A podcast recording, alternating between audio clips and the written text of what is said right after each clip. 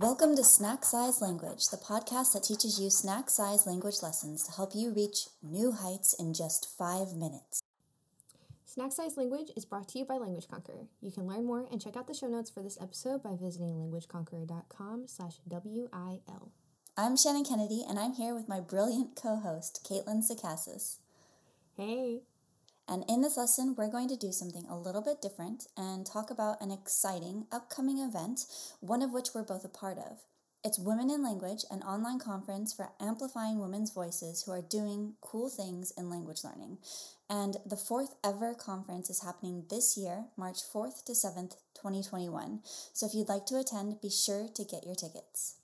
Yes, you can join us at languageconqueror.com slash women in language. All right. So, as one of the founders and co hosts of Women in Language, this is, of course, my fourth Women in Language event. But, Caitlin, you're joining us for the first time this year as a speaker. I am, and I'm really excited about it. Can you give us a little preview of your talk? Yes, so um, I'll be talking about passion driven language learning, of course, and how to keep the spark of joy in your language, because that's something that um, you know we're both really passionate about is keeping the joy, the fun in your language learning. So uh, we'll be chatting about why traditional learning doesn't really keep you motivated and excited, and um, why learning through your passions is so powerful.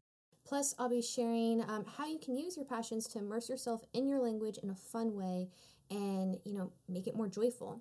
I'll also share how you can add structure to this method to make it work for you. So you're not just aimlessly, you know, trying to learn through your hobbies, but you actually are you're studying, you're making it active learning, and so that you can see real progress without getting bogged down in textbooks. Awesome. I'm looking forward to it. And of course, alongside Caitlin, we have 30 plus other speakers in four tracks Reasons to be Cheerful, Language Learning Labs, Remote Education, and Dream Teams. So there's a lot there. Yeah, it's going to be a great event. But I do have an important question, Shannon. Go for it.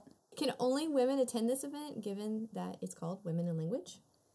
So, Women in Language gets its name from the fact that the majority of the speakers are women or non binary speakers, as well as the hosts, but anyone and everyone are welcome to attend. We'd love to have you join us and be a part of the conversations happening as a part of the event. Our goal is to help bring lesser heard voices into the language realm, and your attendance supports that happening. Yes, so we hope to see you there. And again, you can get your tickets at languageconqueror.com slash women in language.